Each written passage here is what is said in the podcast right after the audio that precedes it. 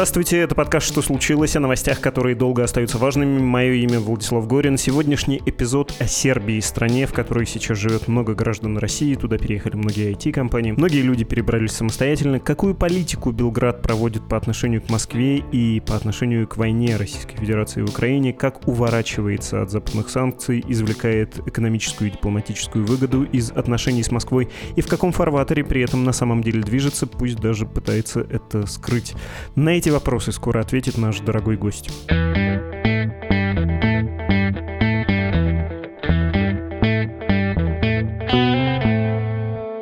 Здесь Максим Самаруков, научный сотрудник Берлинского центра Карнеги по изучению России и Евразии. Привет, Максим. Привет. Про отношение Сербии, официального Белграда к войне Российской Федерации в Украине хочу тебя расспросить, а также про отказ от политики санкций, про попытку лавировать между выгодами от хороших отношений с Москвой и одновременно от нахождения в европейском пространстве. Так бы я сформулировал тему. Об этом хочется, повторюсь, задать тебе множество вопросов, тем более, что слушатели наши в течение последнего года очень Сербией интересовались, исходя из своих шкурных интересов. Многие в Сербии просто оказались и хотели лучше понимать положение страны в мире и то, как там внутри все устроено. Так что, может быть, запоздало, но и такие немножко стыдные вопросы про координаты, да, нахождения в Сербии тоже хочется позадавать. Сперва, не мог бы ты рассказать про недавние события? Что там происходит с участием Сербии в крымской платформе? А я напомню, есть такой дипломатический формат, который был создан Киевом еще до войны, понятно, с целью возвращения полуострова под контроль ну, в смысле, предпринимались дипломатические усилия в этом направлении. И не очень понятная ситуация. Как так может быть, что премьер Сербии участвует в крымской платформе, а потом выходит глава МИД и говорит, «Э, Сербия не присоединяется к платформе, мы ничего такого не имели в виду, мы вообще придерживаемся почти нейтральной позиции. При том, что до этого премьер прямо на этой платформе сказала, Сербия не нейтральна, мы полностью поддерживаем территориальную целостность Украины. Так почему же не нейтральные мы поддерживаем территориальную целостность Украины? Это противоположные вещи. Да? Можно поддерживать территориальную целостность Украины и оставаться нейтральным. И вообще в высказываниях премьер-министра Сербии и министра иностранных дел Сербии гораздо больше логики, чем может показаться на первый взгляд. Вообще, если мы посмотрим вот на сербскую внешнюю политику как вот список событий, то это выглядит довольно безумно, вот если их просто соотнести друг с другом. Да? На первый взгляд может казаться абсолютным безумием, потому что, с одной стороны, Сербия демонстрирует поразительную внешнеполитическую активность по всему миру. Для такой небольшой европейской страны, почему Сербия так активна в любых уголках мира, это непонятно. А с другой стороны, кажется, что нет никакой системы, да, какие-то совершенно странные вещи происходят. Ну, например, Сербия возражает против европейских санкций против России. Это вроде как логично, да, есть там вековая дружба, тыры-пыры и все вот эта вот культурная близость. Но, например, она же возражает против санкций против Ирана. Чем ей так дорог Иран? Или вот несколько лет назад Сербия договорилась о безвизовом режиме с Бурунди. Был саммит, встретились и решили, что вот мы вводим безвизовый режим с Бурунди. Почему-то именно с Бурунди. Да?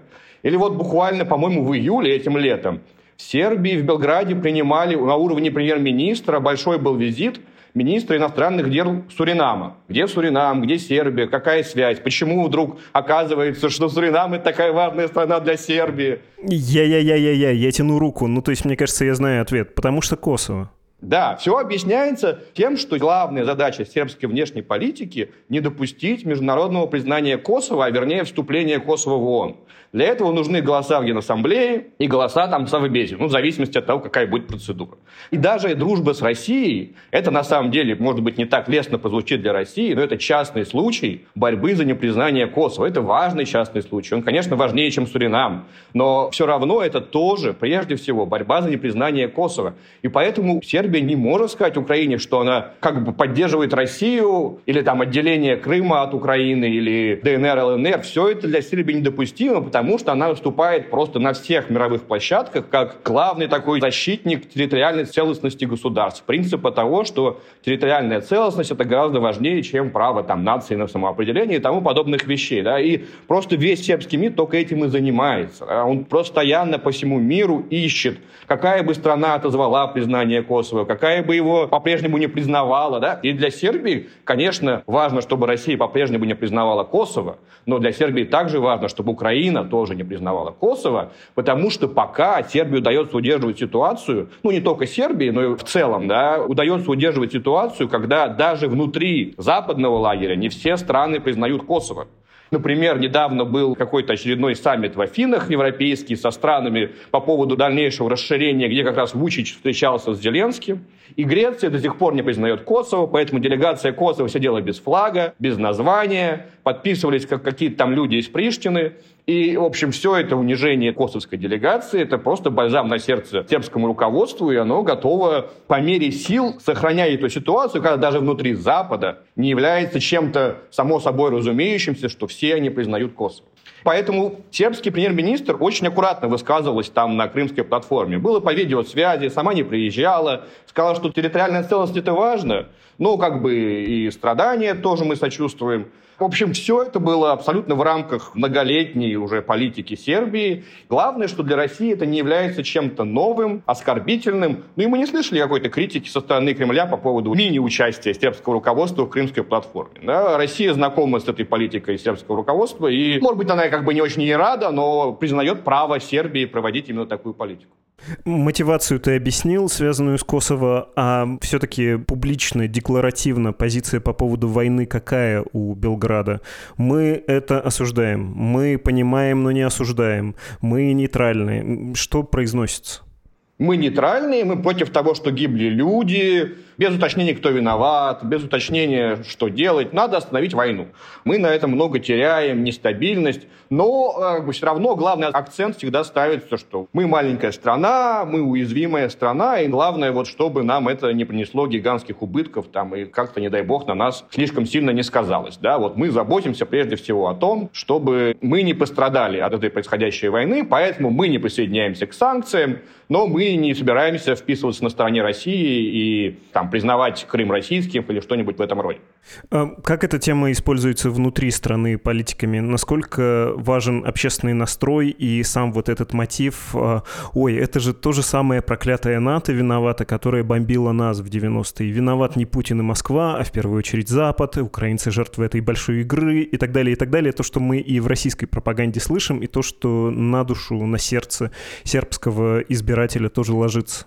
Ну, это так и есть, да, такой нарратив и есть. Естественно, это не то, чтобы какие-то там коварные политики, которые манипулируют этим нарративом. Да? Это нарратив, который шикарно продается. Да? Потому что люди помнят войну 90-х годов, которую живут в Сербии. Да? Ну, если они, может быть, не своими глазами видели, но, по крайней мере, достаточно они осведомлены о ее ходе, да? чтобы у них неизбежно возникли ассоциации, кто есть кто в этом конфликте. Да? И сербская аудитория не может верить, когда западные СМИ рассказывают, например, там, про преступления России в Буче. Да? Для них это просто сразу, это все то же самое, это как про нас говорили, как на нас клеветали, что вот, мол, только мы виноваты, а все остальные хорошие, да, у них сразу работает абсолютно ассоциация, даже без всяких дополнительных стимуляций, да, и, естественно, в провластных СМИ по-прежнему нарратив, что, ну, война это плохо, да, там Россия, может быть, не идеал, да, но главное зло это все равно НАТО. Если посмотреть социологические опросы в сербском обществе, люди считают, что виноват Запад.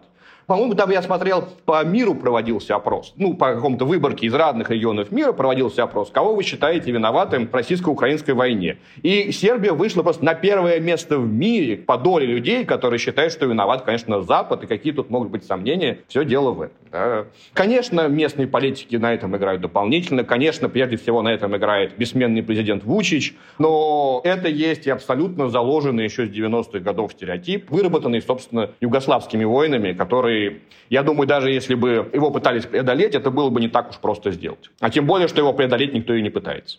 Я хотел тебя еще расспросить про то, как буквально устроены отношения Белграда с Москвой и Киевом. Ну, то есть, как мне это представляется, что когда белградские сербские политики встречаются с российскими, российское руководство, в общем-то, довольно. Иметь страну благожелательно нейтральную в современном мире, тем более в Европе, это большая ценность. Хотелось бы, возможно, чуть большего, но там тоже реалисты сидят, они понимают, что это окей. Для Киева, наоборот, конечно, задача принудить, что ли, к симпатизантам гражданству и к сотрудничеству. Как ведется диалог и удается ли Киеву склонить к большему Белград и, соответственно, Москва как себя ведет? Правилен ли мой взгляд, что их, в общем, устраивает позиции современной Сербии? Тут такое дело, что и в отношениях с Украиной, и в отношениях с Россией для Сербии ставки гораздо выше, чем для Украины или России. Да? И для Украины, и для России Сербия – это третьестепенный вопрос. А вот для Сербии этот конфликт и положение Сербии в этих российско-украинских отношениях – это, конечно, важный вопрос. Но, прежде всего, важный не столько там из-за каких-то экономических связей, сколько из-за внутренней политики, да, потому что это важная внутриполитическая тема.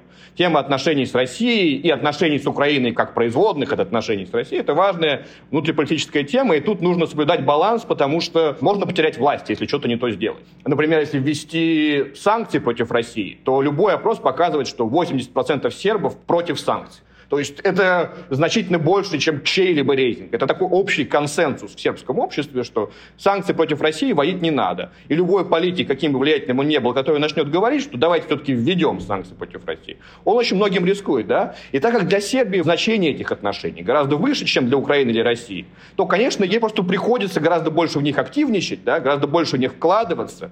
И она поэтому формирует их гораздо эффективнее, чем Украина или Россия. Да? У нее гораздо больше ресурсов этому и внимания этому посвящено. И отсюда, в общем-то, довольно неплохой баланс, который удается соблюдать Сербии. Да? На самом деле у нее нет плохих отношений сейчас ни с Киевом, ни с Москвой. Да? Это удивительная ситуация, когда, в принципе, ей удается поддерживать нормальный диалог да, и с той, и с другой стороной, что удается, в общем, не такому большому количеству стран. Но секрет этого успеха во многом связан с тем, что ну, просто Сербия не в приоритетах ни у Украины, ни России.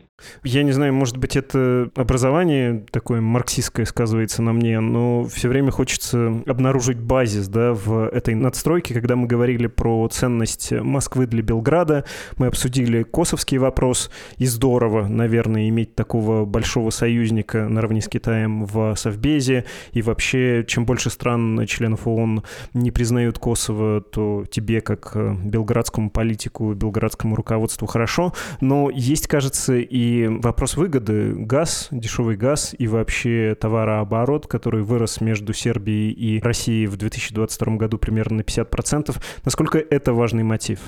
Это на самом деле вторично, да, это что это важно, но главный мотив, если мы ищем главный мотив, это внутренняя политика нынешняя власть, ее вся логика, весь образ, имидж, успех построен все-таки на непризнании Косово и на дружбе с Россией. Да? Это такие две колонны, которые если убрать, оно все просто начнет разваливаться. Непонятно, в чем идентичность этой власти. Они за что выступают? Почему мы за них голосуем? Кто они такие? Если они все такие прозападные, тогда чем они лучше прозападной оппозиции? Да? И, конечно, есть газ подешевле, неприсоединение к санкциям дает возможность там, заработать каким-то отдельным людям на каких-то поставках, да, там, на сером импорте. Но все это не является является определяющим э, для сербской внешней политики. Это не то, что формирует сербскую внешнюю политику. На самом деле Сербия довольно активно сейчас диверсифицирует э, маршруты поставки того же газа. Осенью откроется с Болгарией новый газопровод. Есть разговоры с Хорватией о, о тамошнем газопроводе с Грецией. Да? То есть даже сербское руководство понимает, что, ну, в принципе, вся эта штука с э, российской энергетикой, она конечна, да, и по всей видимости, когда Евросоюз окончательно откажется от российского газа и от российской нефти, да, то и Сербии тоже придется отказываться от всего этого. Ну, например, от нефти, по сути, Сербия уже отказалась, просто потому что, ну, когда Европа ввела свое эмбарго на российскую нефть,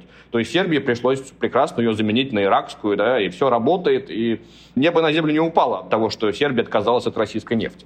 Поэтому экономика, ну да, есть какие-то экономические ништяки, которые там достаются особенно конкретным людям э, в Сербии, но в целом это не то, что они формируют э, внешнюю политику. Даже если бы этого ничего не было, даже если мы представим ситуацию, когда там, послезавтра да, Сербия не просто отказывается от российской нефти и газа, но еще и присоединяется втихаря, там, без лишнего шума, со всеми оговорками, что нас заставили, нам выкрутили руки, да, это вот все Запад, он на нас давит, угрожает просто превратить в лепешку, если мы не присоединимся к этим санкциям. Вот со всеми этими оговорками Сербия присоединилась ко всем европейским санкциям, то даже после этого все равно тема того, что, ну да, Запад нас заставил все это сделать, но на самом деле в душе-то мы, конечно, дружим с Россией, очень ее любим и надеемся, что после того, когда вот этот период недоразумения закончится, мы сможем восстановить свое прекрасное сотрудничество. Да? Все равно будет вся эта тема, никуда не денется, все равно на ней можно будет зарабатывать внутриполитические очки, потому что это все равно гораздо больше, чем об экономике, а реальность это гораздо больше о внутренней политике. Просто о том, как Сербия видит себя, какая у них идентичность, какая у них исторический опыт там, последних десятилетий, как все это сложилось. Да, это строится на вопросах идентичности гораздо больше, чем на экономике.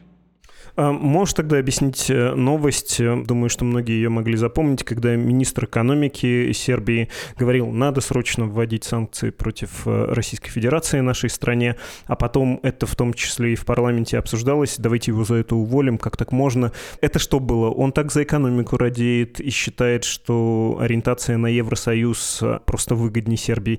Или это вопрос формирования правительства, да, межпартийного, и он как раз представитель Европы ориентированной оппозиции. Он был от правящей партии, тут не было никакой оппозиции, которая вдруг оказалась в правительстве.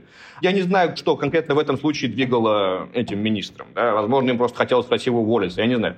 Но в целом сербское руководство всегда старается, и президент Вучич, ну, например, в правящей партии Сербии есть специальный человек, который вообще практически отсутствует во внутренней политической жизни Сербии он почти нигде не появляется. Но он регулярно делает заявление о том, что Сербии пора присоединиться к антироссийским санкциям.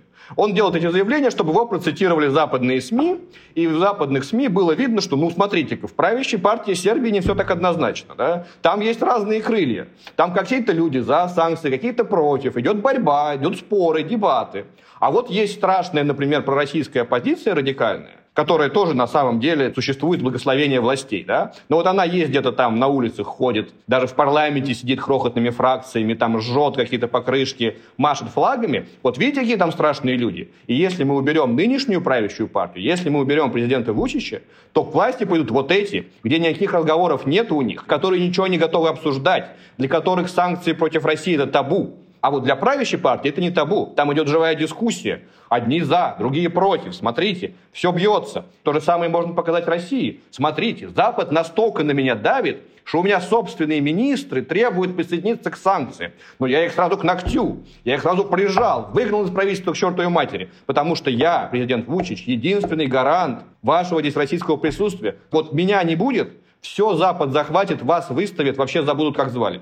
То есть это такие крылья, каждое крыло показывают целевой аудитории и объясняют, что ну вот вы смотрите, какая ситуация нестабильная, ваши интересы здесь не гарантированы. Поэтому давайте вот меня держите, потому что только я могу все это сбалансировать и как-то направить в нужное для вас русло, для вас стараюсь, естественно.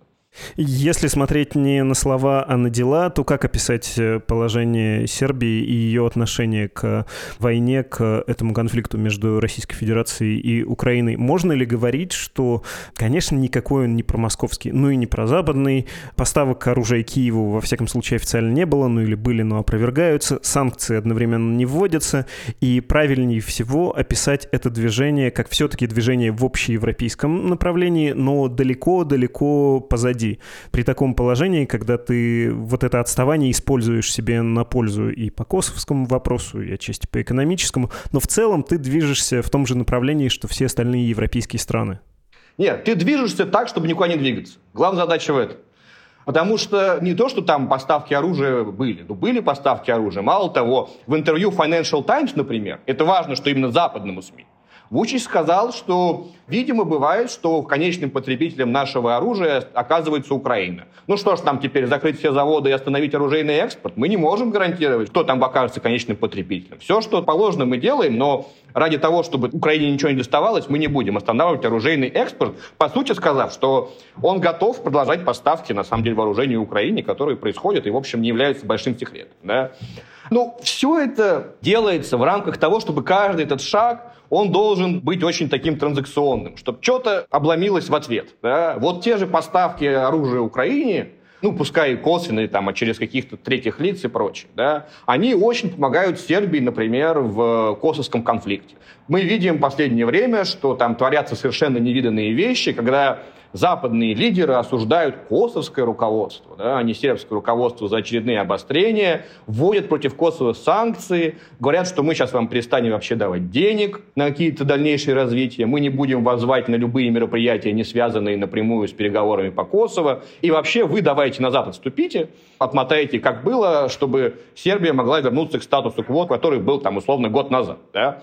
Потому что вот в данный конкретный момент оказывается, что позиция Сербии по Украине и те символические шаги, ну и не очень символические вроде поставок оружия, да, которые она сделала там за последние месяцы, это гораздо важнее, чем что думает косовское руководство и что там обострилось э, у них на севере Косово. А, то есть все эти шаги, они должны что-то приносить а как в идеале общая цель, она не про то, чтобы присоединиться к Западу или поддержать Россию, она про то, чтобы сохранить власть. Да? Вот конкретно группа товарищей во главе там, с президентом Вучем должна остаться у власти.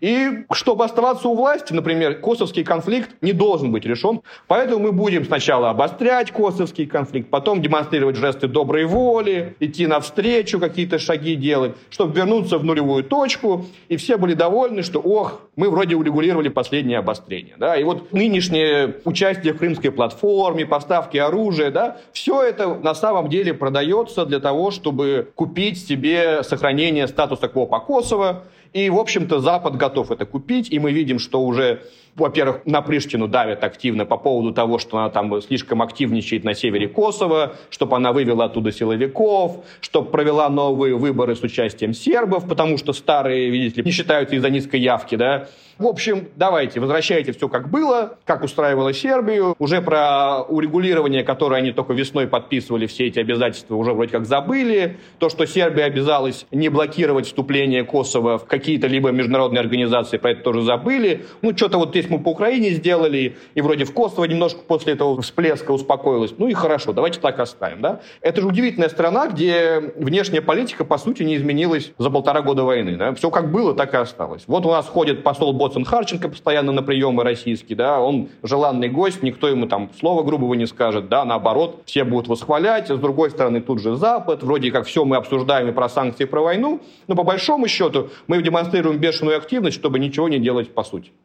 Очень интересно, и особенно в этой связи интересно, когда читаешь публикации про то, что вот, Брюссель сказал Белграду, вы же кандидат в члены ЕС, так можно и не вступить. Несколько анекдотично, понимаю, излагаю это в духе советского анекдота «Батюшка, так можно и портбилет на стол положить», но ввиду того, что ты рассказал, что, в общем, Белград и не особо стремится, нынешний белградский режим, в Европейский Союз, это любопытно. Там же какая-то особая реальность есть у этих публикаций. Дескать, Брюссель пригрозил, что мы вас тогда что будем хуже евро интегрировать, а вот какие-то европейские эксперты отвечают на CNN, буквально на днях была публикация, что да, при таком раскладе нельзя, конечно, Сербию пускать в Европейский Союз, ведь она превратится в троянский конь Москвы в Европе. Вот хочется про евроинтеграцию и про возможности Брюсселя, что ли, воздействовать на Белград у тебя еще уточнить все стороны понимают, что формального вступления не будет в ближайшие 10 лет, а значит никогда. Да? Никто не думает там, больше, чем на 10 лет вперед. Но дело в том, что евроинтеграция, она как бы имеет свою ценность и как процесс. Ценность прямую финансовую. Там, дают денег. И, судя по всему, так как все-таки балканские страны чувствуют себя довольно обиженными по поводу того, какой вдруг неожиданный прогресс в деле евроинтеграции оказывается Украины и Молдавии, да, которые вроде бы гораздо позже начали, гораздо меньше сделали, но понятно, что из-за войны там и по политическим мотивам им постоянно выдают новые штуки, которые балканские страны ждали десятилетиями, типа там статуса кандидатства или начала переговоров, да, там каждая балканская страна за это билась, миллион уступок делала, да, и ждала по 10 лет. А тут вот прям так в месяцах все считается. И поэтому балканским странам надо тоже что-то подкидывать, но подкинуть э, вступление в ЕС Брюссель совершенно не готов, просто потому что не изменена процедура голосования внутри Евросоюза. Да? Они по-прежнему большая часть решений, особенно важные решения, да и куча там распределения комиссарских портфелей, единицей измерение является страна, а не, не ее население, не ее экономика, ничего, просто страна. И если выступает Черногория, где там полмиллиона человек, она оказывается вроде как тоже страна, и как Германия может вето наложить или еще что-то там, пускай не на все вопросы, но на ключевые может. Да? И пока не будет изменена процедура голосования внутри ЕС, никакого решения быть не может, в принципе. Да? А изменить ее это как бы очень сложно. Поэтому, скорее всего, балканским странам, в том числе Сербии, подкинут какое-то такое квази-вступление, да, типа, ну, мы вам дадим денег, но голосовать не разрешим. в таком формате, что, ну, мы видим, что у вас там и вообще-то довольно ситуация печальная в экономике, да и просите вы не так много. И если мы вас присоединим к части европейских программ, которые распространяются, скажем, на те страны, которые входят в ЕС, особенно инфраструктурной, да и нам самим будет удобней, да, ну вот, каких-то денег им подкинут, довольно серьезных по местным меркам, да, и тем более часть этих денег, как мы знаем по опыту других стран Евросоюза из Восточной Европы, прекрасно себе осядет в карманах кого надо и вообще может превратиться в главный источник ренты для вот этого конгломерата олигархов и бандитов. Поэтому Сербия не может просто взять и порвать. Типа сказать, что ну мы понимаем, что вы нас э, не собираетесь никуда брать, Поэтому мы заканчиваем процесс евроинтеграции, как там в случае с Турцией. Да? Как вот Эрдоган грозился, что мы вообще закроем тему евроинтеграции. Сербия не может так сделать, потому что европейская помощь уже является значительным куском сербской экономики и доходов конкретных сербских людей. В будущем этот доход, скорее всего, увеличится, еще больше подкинут. Поэтому отказываться от этого никто не будет. И поэтому Сербия, чтобы она там не думала по поводу лицемерия и двуличия европейских лидеров, вынуждена соблюдать какие-то приличия и совсем так вот не выбешивать европейцев, чтобы они прям сказали, все, мы заканчиваем. Да, естественно, тогда и деньги перестанут платить. Да, это уже никуда не годится. Поэтому нужно постоянно вот вести эту торговлю. Вот с одной стороны нас ничего не устраивает в том, как вы себя ведете, но с другой стороны мы готовы сделать то, то и то, но вы тогда снимаете вот эти требования и смиряетесь, что у нас будет вот так, так и так. Да? Что, вам не нравится, что мы избрали в таком-то году однопартийный парламент? Да? Вот вы на нас долбите постоянно из месяца в месяц, что как мы они в 2020 году избрали, по сути, однопартийный парламент и только из правящей партии. Да? Ну хорошо, сейчас мы на коленке нарисуем каких-нибудь оппозиционные партии, какие-то там вот самые забитые из прозападной оппозиции тоже поможем им как-то, снизим им порог прохода, чтобы там сидело несколько мелких фракций в парламенте и проведем досрочные выборы, чтобы вы от нас отстали. Ну хорошо, раз вы так идете на такие уступки, европейцы отвечают, ну мы останем от вас по этим вопросам. Да? Постоянно идет торг и продаются шаги там, от крымской платформы до внутриполитических, чтобы сохранять участие в этом процессе, который, понятно, что не ведет ни к какому вступлению, но приносит деньги уже сейчас, а будет приносить еще больше, скорее всего. У меня еще одно уточнение возникло, когда ты говорил про конгломерат, э, как-то невежливо ты к сербскому режиму бизнесменов, э, политиков и бандитов, про неофициальную, что ли, политику, в том числе по отношению к этому конфликту. Я вспоминаю новость лета 2023 когда руководитель разведки сербской, Александр Вулин его зовут, э, стал объектом санкций Соединенных Штатов с интересными формулировками за использование служебного положения для оказания помощи Российской Федерации Федерации, причем злонамеренный, использование служебного положения для торговли оружием и в связи с его причастностью к транснациональной организованной преступной группировке, занимающейся наркоторговлей на неофициальном уровне. Вот там продать оружие, еще как-то сербское руководство Москве способствует, или это дела, ну, вот таких очень непонятных, мутных людей и ничего более, только бизнес? Я думаю, мутные люди, они не бывают просто так мутные люди, как-то сами собой где-то там мутят. Нет, в Сербии пирамидка выстроена довольно четко, да, это не Болгария, где все гораздо более дисперсно, да, и какие-то отдельные группировки что-то там друг у друга выбивают. Нет, там все сверху вниз построено, и никакие мутные люди просто так оружие продавать налево не будут. Но кто от этого выигрывает? Ну, мы сейчас видим, что Сербия продает оружие все-таки Украине, а не России. И определенные рычаги давления, очевидно, у Соединенных Штатов есть, чтобы в каких-то случаях дать понять сербскому руководству, что вот здесь вот не надо слишком далеко заходить. Вы же все про деньги, да? Вам нужно получить денег. Ну, продайте не Россия, а Украине. Вам тоже заплатят деньги, те же самые деньги вы получите, но просто они будут не из России, там, а из Украины. Да? Ну, или там от западных спонсоров Украины, неважно. Да? Вот то, что какие-то отдельные элементы сербского госаппарата или там бизнеса вдруг отваживаются на какие-то важные внешнеполитические шаги без согласования с высшим руководством, это такого не бывает. Это все более-менее в общем понимании того, что можно, а что нельзя, да, неформальных границ дозволенного э, в Сербии. Да. А Вулин человек, он выполняет функцию, как бы в сербском руководстве должен быть человек, который будет супер пророссийским. Да. И вот э, Вулин это такой человек. Да? Вот у нас в правительстве сидит супер пророссийский человек. У него есть как бы заслуги, потому что он сидел еще в режиме Милошевича. Да? Он занимал там позиции, и с тех пор он остается таким вот немножко красно-коричневым, я бы сказал, потому что у него помимо вот этого всего национализма сербского, у него есть еще и заигрывание социалистической идеологии. И вот его пересаживают там в правительстве с разных постов, в основном сдвигая вниз, потому что еще несколько лет назад он был министром обороны, что гораздо более важный пост, чем сейчас. Но, тем не менее, он должен демонстрировать, прежде всего, в Москве, да, что у вас есть друзья в правительстве Сербии, и Сербия не собирается забивать на Москву или бросать Москву, да, потому что Вучич очень хорошо понимает, что Кремль не любит э, сюрпризов. И даже если вы что-то делаете, какую-то бяку в сторону Кремля, ну вы как проинформируете их, предупредите, скажите, что мы очень сожалеем, ну вот так вот получилось, Запад нас давит, мы вынуждены. Да? Вот нужны такие каналы связи, и, очевидно, Булин выполнял. Он был, например, в Москве уже после начала войны, да, это был единственный сербский чиновник такого уровня, который успел побывать в Москве, и это отчасти компенсировало то, что Сербии пришлось отменить э, визит Лаврова в Сербию. И вот он выполняет эту функцию. Да? Какие-то у него личные бизнес-интересы, ну, наверное, у него есть и личные бизнес-интересы, у кого уже их нет в сербском правительстве.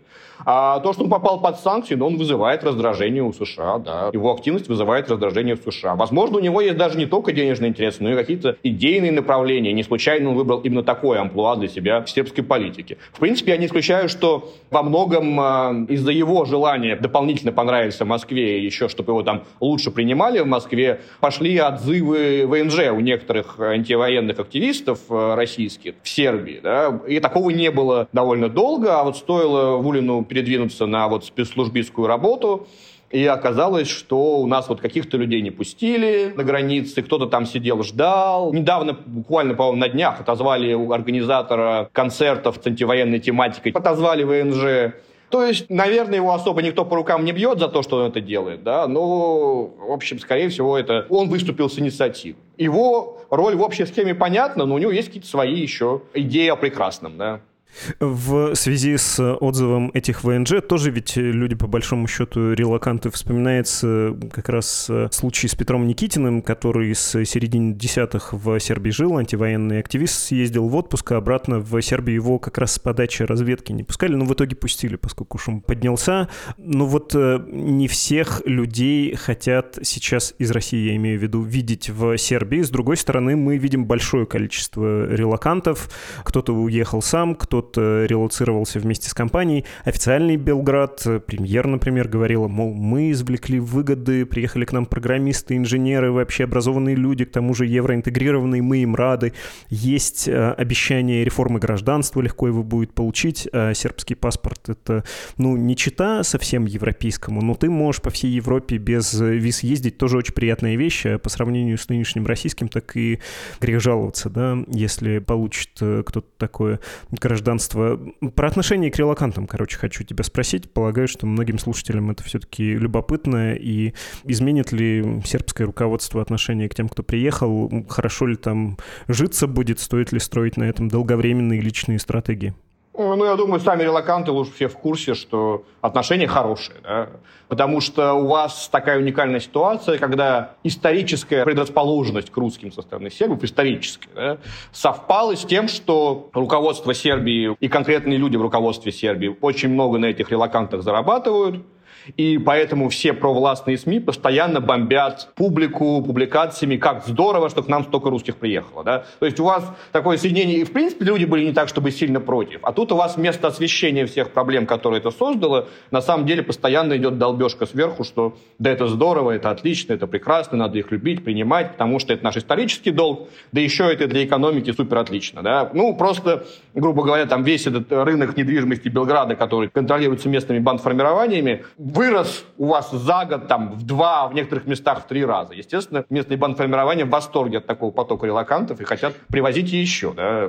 И даже с непусканием антивоенных активистов, например, да, это же возникает сразу такая одни деньги против других денег. С одной стороны, вы можете выбесить Россию, она там вам что-то газ подороже сделает. А с другой стороны, у вас же люди везут деньги, которые хотят свободно въезжать. Они испугаются и перестанут снимать квартиры в центре Белграда. Да? Тоже люди деньги потеряют. Да? И вот какие из этих денег выбрать, приходится вот с одной стороны не пускать, а с другой стороны помурыжить человека и все-таки пустить, вроде как он и въехал спокойно. Да? Поэтому отношение к элокантам очень хорошее. И я думаю, что сербский паспорт – это очень хорошая инвестиция, потому что это, по-моему, один из немногих чуть ли не уникальный в мире паспорт, который одновременно дает безвиз в Шенген, в Россию и в Китай. Да? Это набор, который не совпадает нигде. Но потом, помимо этого, все равно без формального вступления в Евросоюз, всякие другие виды интеграции Сербии в это европейское пространство, они продолжаются, они уже много прошли. Открываются рынки труда по сербскому паспорту. Да? То есть вы можете попасть там, на рынок труда европейской страны без дополнительных требований, просто потому что у вас сербский паспорт. Гораздо проще там поступление детей в ВУЗ, в школу и тому подобные вещи в Европе уже, да, если у вас есть сербский паспорт. Конечно, сербский паспорт это классная штука, и получить его уже сейчас э, довольно просто. А если они там все-таки в итоге все упростят, то это будет вообще просто замечательно. И я бы не разбрасывался такой возможностью. Пока она есть, пока они могут это упрощать сами, потому что рано или поздно идет более тесная координация миграционной политики, и все это может обратно ужесточиться. Хорошо, предлагаю подводить итог. Э, Все, что касается конфликта в Украине и отношения к этому Сербии. Чем это закончится в ближайшие месяцы, что мы будем наблюдать? То самое стояние на месте, которое требует изрядных усилий от э, правительства Сербии, о котором ты говорил, или США, ЕС дожмут Белград потихонечку, и дружба с Москвой все больше будет на словах, и что-то, чем пригрозить, все равно имеется, выгоднее ориентироваться больше на Запад, меньше на Москву, и вот эта вот нейтральность и избегание тех и других проблематичным становится для Белграда. Дружба с Россией будет становиться все больше на словах, как это происходило еще до всякой войны. Да? Потому что очевидно, что экономически это будет все утончаться и утончаться. Рано или поздно и в энергетике придется сократить сотрудничество. В безопасности еще несколько лет назад были совместные учения военные России и Сербии. Да? Сейчас уже никто про это не вспоминает. Само собой как-то закрылось и все. Теперь э, Сербия участвует в совместных учениях э, США. Да? Президент Вучич постоянно рассказывает, что на него страшно давят по поводу введения санкций против России, но никто, кроме него, как бы об этом не в курсе. Да? Запад не в курсе, что он страшно давит на Сербию по поводу того, что нужно присоединиться к антироссийским санкциям. Естественно, это является одним из пунктов, но это не приоритетный пункт. Сербия вообще не приоритет, да? Но если брать внутри этой штуки, то, конечно, Косово считается более важным вопросом, чем антироссийские санкции, и вполне себе обоснованно восприятие идет, что, ну, если мы разрешим вопрос Косово, то отношения России с Сербией будет разрулить гораздо проще. Что так и есть на самом деле, но те посреднические усилия, то давление, которое есть западное, глобальное, оно тоже не бог весь какое большое, сконцентрировано на урегулировании косовской проблемы. Но даже здесь мы не видим каких-то больших подвижек, и на самом деле Бучич довольно умело, с одной стороны, выступил весной на саммите, что он готов все урегулировать, да, и даже поучаствовал в этих встречах, где вроде как подписали план урегулирования. Ну, буквально через пару месяцев все это, значит, пошло мимо рельс, да, куда-то там обострилось, пошли всплески насилия, еще что-то такое, даже побили там нескольких солдат натовского контингента, и все обрадовались тому, что сейчас он готов немножко это назад откатить и вернуться к тому, что было до. Да? И никакого прогресса по Косово на самом деле не предвидится, потому что, ну и прогресс по Косово тоже на самом деле не особо кому нужен, ни косовскому руководству не нужен, ни сербскому, и Евросоюзу он не нужен, потому что, не дай бог, решим косовскую проблему, чем тогда оправдывать не Сербии в Евросоюз, да? ну, как бы надо будет будет придумать какое-то другое требование, которое уже не будет выглядеть так убедительно. Поэтому, так как никаких заинтересованных сторон на самом деле нету, чтобы там что-то поменялось, то а что оно будет меняться, когда это никому не нужно?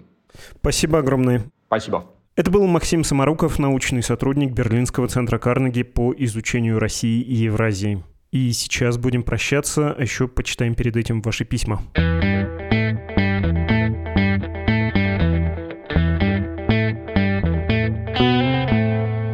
Сначала не ваше мне, а мое вам послание. Поддержите, пожалуйста, «Медузу» финансово. Мы работаем за счет ваших пожертвований. Все подробности есть в тексте «Как поддержать «Медузу» в описании к этому эпизоду. А вот теперь то, что вы написали на адрес подкаст собакамедуза.io. Первое письмо от Олега из Петербурга. Здравствуйте, Владислав. Слушаю каждый выпуск вашего подкаста уже несколько лет. Нравится выбор тем, идеальный по времени формат и умный разговор без занудства. Спасибо за добрые слова, Олег. Не знаю, почему не пропустил в этот раз комплименты. Обычно обычно это делаю, хотя, да, всегда читаю, и сердце радуется, что уж там доброе слово и кошки приятно. Очень хочется услышать в вашем подкасте неделю выпусков, посвященных окончанию войны. Пишите вы, о, мне тоже, да, когда это случится, неделю не меньше будем про это говорить. Хотелось бы застать такое время. И дальше ваше послание. А пока хотелось бы предложить тему про российский рынок акций. Не так давно вам уже предлагали сделать такой выпуск. Несколько коллег торгуют акциями, и для них это гораздо интереснее любых новостей про войну. Индекс Мосбиржи в этом году резко вырос и отыграл уже большую часть падения после 24 февраля. Для аполитичных людей это сильный аргумент за то, что российская экономика восстанавливается и у нее хорошие перспективы. В связи с этим хотелось бы узнать, что все это значит, почему инвесторы вкладываются в российские компании, несмотря на то, что экономика страны упрощается и изолируется, а рубль обесценился. Да, много кошельков на бирже пустые, но мне кажется, что одно то, что 26 миллионов россиян завело эти кошельки, показывает, что людям это интересно. Да, вы правы, предлагали недавно эту тему, я уже отвечал, что ну как-то так. Вроде и есть тема, а с другой стороны не такого уж большого числа людей это касается, и как будто нет эмоций. И вот я еще что подумал. Мне кажется, тут существует некоторая ловушка, как со спортивными темами на «Медузе» или в нашем подкасте. Кому это интересно и так все знают, являются зрителями и слушателями подкастов и YouTube-шоу об инвестициях. А что случилось с общим заходом, было бы неинтересно таким людям. Они и так вовлечены, для них это прописные истины. С другой стороны, тем, кому и так это не любопытно, они тоже пройдут мимо. Вот такое у меня есть опасение. Так что все-таки мой ответ снова нет, пожалуй. Другое послание без подписи. В крайнем выпуске, вы, наверное, летчик, в крайнем, о ближайших сценариях развития войны сильно бросилось в глаза то, как отличаются текущие оценки армии от оценок годичной давности. Если тогда армия РФ казалась немотивированной и неспособной, сломавшейся и отступившей, то сейчас она рьяно и разумно обороняется. Обратное можно сказать про армию Украины отношение к ней прошло от восхищения до «не умеют воевать как надо». В связи с этим хотелось бы услышать обсуждение о войне и обеих армиях не с точки зрения ресурсов, которые тоже однозначно войны, а с точки зрения людей и управления. Стала ли русская армия действительно лучше из-за Суровикина или сейчас ее успехи объясняются скорее оборонительными укреплениями? Повлияет ли как-то на нее увольнение Суровикина? Как обстоят дела в украинской армии с подготовкой и опытом морали? Безусловно, важно говорить про войну с точки зрения ресурсов, но армия как люди в таких разговорах сводится чуть не просто к численности, пропорциональной давлению на противника. И кажется, что такое упрощение все же многое упускает. Так, две мысли. Во-первых, мне кажется, вы путаете образ армии, представление о ней с фактическим положением дел. Вот, например, когда вы говорите про отношение к украинской армии, сначала было восхищение, а сейчас его нет. Ну, во-первых, у кого? И, во-вторых, все-таки, наверное, это внешний взгляд, и странно смешивать а, пиар, что ли, медийный портрет с фактическим положением дел. Не могу не указать на это. Что касается российской армии, я тут не вижу никакого противоречия. Если первая группировка умелая, профессиональная, фактически погибла, когда в первые дни оккупации, собственно, победного марша не случилось, то, ну, наверное, логично. Это можно без особой натяжки назвать просто другой армией, отличающейся от этой. Следующее. Про командование, про решение было и во вчерашнем эпизоде с Дмитрием Кузнецом, и не раз эта мысль повторялась, что, да, российское командование учится на своих ошибках, делает выводы. Обычное, в общем-то, для отечественной армии дело. Положить в первый период войны лучшую часть войска, научиться на солдатской крови, и если выводы сделаны, то за счет этого ужасного урока и за счет преобладающих э, ресурсов держать победу. Если не выучен урок, следует поражение. С Украиной, кстати, вот с нынешней ситуацией я преобладание ресурсов не наблюдаю. Все же его нет, если иметь в виду западную поддержку. Так, следующее письмо опять про аналогии. Предлагаете сравнить российско-украинские дела с Северным Кипром. Я уже в прошлом эпизоде говорил, что грущу сильно от аналогии, и вы указываете, что слышали тот мой ответ, и все-таки предлагаете. Нет, слишком далекий пример Северный Кипр, где Российская Федерация с Украиной, а где тот самый Северный Кипр по времени, по смыслу, по расстоянию, по обстоятельствам, по всему очень далеко. Нет, ну не извините, не хочу, не понимаю, почему мы вдруг должны о той истории поговорить длинное письмо от Арье про выпуск с Дмитрием Кузнецом и с вопросом в конце. Как вы считаете, американцы специально затягивают помощь, чтобы затянуть войну на максимальное время? Считаю, что нет, и считаю, что мало кому так кажется вопрос возможности и готовности помощь принять здесь первоочередной. Мы вчера с Дмитрием про это говорили. Также важны соображения контролируемой эскалации для Вашингтона. Тоже мы это обсуждали в эпизодах. Дмитрий эту мысль очень четко проговаривал. Я, наверное, понимаю вот эту эмоцию, чего же не дадут помощь сразу, почему Киев блистательно не победит. Ну, помимо реальности, помимо реальных возможностей эту помощь принять и использовать, вот какая контринтуитивная мысль, как мне кажется, здесь задает этот э, тон, этот вопрос формирует. Для вовлеченных в нынешнюю повестку, наверное, не очень понятно, но большей части мира, в том числе западного мира, в том числе Европы, мысль повоевать самим и вообще по-крупному вовлечься не кажется так такой уж понятный, правильный и очевидный. Многим людям, в том числе в Европе, вообще-то не хочется победы одной из сторон, скажем, Киева. И всемирная справедливость их не особенно волнует, а хочется им самим не воевать. Вот это для них первоочередное. Можете печалиться или обижаться, но это так. В отечественной грубой приблотненной среде выражается все это нецензурным риторическим вопросом, кого скребет, простите за такой эфемизм, чужое горе. К сожалению, никого чужое горе нет самое. Поэтому я бы не фантазировал тут про то, что за Запад злокозненно или в силу медлительности не делает такой очевидной вещи, не возьмет и не навалится, а лучше бы еще и сам поучаствовал. Да, да нет, нет, там есть соображение контроля над эскалацией. Другое письмо без подписи. Мы с женой уже почти полтора года живем в Армении и носим гордое, ну или не очень, звание релакантов. В армянскую политику я стараюсь не лезть или не погружаться, хватает политики на родине, но живя в Армении нельзя не знать про конфликт вокруг Нагорного Карабаха, попытки разузнать побольше на эту тему приводят к проблеме, несмотря на относительную демократию и относительную свободу слова, невозможно найти армянские источники, даже западные армянские СМИ, даже созданные с поддержкой ЕС на развитие независимых СМИ, с непредвзятой позицией, которые спокойно и взвешенно описали бы, что происходит происходит. В Армении существует нерушимый общественный консенсус по теме Карабаха, и этот консенсус предусматривает только одно мнение, других быть не может. Не могу не заметить, что и с обратной стороны такая же позиция. Поищите в Баку или в Турции людей, которые смотрят на этот конфликт как-то иначе, сильно иначе, чем официальный Баку. Вообще могу сказать, что был не так давно выпуск про Нагорный Карабах, про этот конфликт, про ситуацию в Лачинском коридоре. И тексты, кстати, были. Не так давно был репортаж наш Лилии Паровой. Заголовок нашего эпизода, нашего подкаста последнего на эту тему, он был с Александром Атасунцевым. Следующий. Удастся ли Азербайджану и Армении подписать мир? Что будет с Нагорным Карабахом? Будет ли отказ от него стоить карьеры армянскому премьеру Пашиняну? Мне кажется, что там было все честно, объективно. Мы старались с холодной головой обсуждать, хотя нас ругали за симпатии и к той, и к другой стороне. Ну, это все объяснимо. Письмо от Ирины. Последний последнее на сегодня. После нескольких лет за границей мне пришлось внезапно съездить в Россию по семейным обстоятельствам. Собиралась в спешке, гашишное масло брать не стала. Поудаляла с телефона все нежелательное, даже письма с чеками от ежемесячных пожертвований «Медузе». Поменяла, по вашему совету, отпечаток пальца на паттерн в телефоне. В итоге вся поездка обошлась в целом благополучно, но вот когда я собиралась уезжать в аэропорт, сбили самолет Пригожина. Сразу же появились конспирологические теории про два самолета и имитацию смерти, а народ затасковал, потащил цветы к могиле. Так вот, не могли бы вы, может быть, социологом или историком разобрать, в чем феномен личности Пригожина, откуда к нему такая симпатия у простых людей, похож ли его мятеж, например, на Пугачевский бунт, почему теперь люди отказываются верить в его смерть и не ждет ли нас какой-нибудь двойник или даже дипфейк, который будет дальше будоражить население и сеять смуту.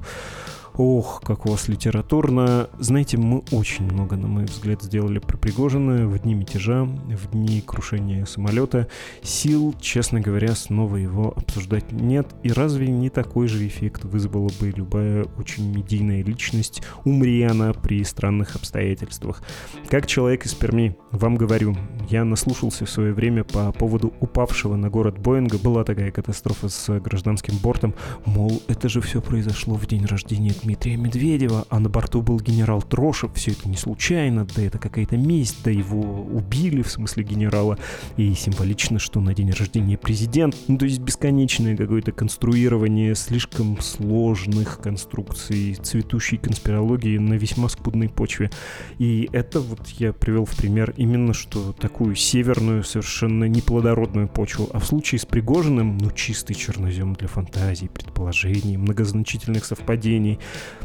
Пока живой Пригожин не объявится и убедительно себя не явит, нового повода обсуждать его персону я, честно говоря, не вижу. Вы пишете про симпатию к нему со стороны общества. Да не уверен я тоже в какой-то симпатии, скорее это тоска в обществе по новым лицам. Невозможно же больше 20 лет смотреть на одну и ту же физиономию и не затасковать, когда увидишь кого-то более живого, кого-то, кто с харизмой, да, у Евгения Пригожина была харизма, говорит какие-то чуть более живые слова и обращается к тебе, к твоим эмоциям, популизм, харизма, вообще свежесть — это сильное оружие вот в такой душной, затхлой атмосфере политического монолита, политической монополизации.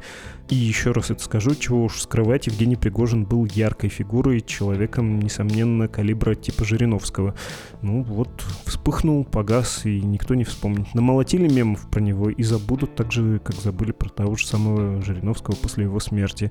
И самое важное я не упомянул, вы там пишете про чеки от «Медузы», которые удалили, когда поехали в Россию. То есть вы финансируете нас. Спасибо от всего сердца, что вы наша сообщница, подельница, кормильца. Пора прощаться. Спасибо, что слушали подкаст о новостях, которые долго остаются важными. Ставьте лайки и подписывайтесь. А то вон у нас какие собеседники. И Максим Самаруков, и вчера был Дмитрий Кузнец, и в понедельник Руслан Сулейманов. А миллионы просмотров у каких-то странных людей в Ютубе. Несправедливо. Наши-то гости лучше. Подумайте об этом, ладно? Просто вот сопоставьте. Все ли те господа и дамы, которых вы встречаете в Ютубе, достойны тех показателей, которые у них есть? По сравнению с нашими-то уважаемыми собеседниками. Ну да ладно, пока не наговорил лишнего. Пока-пока. thank you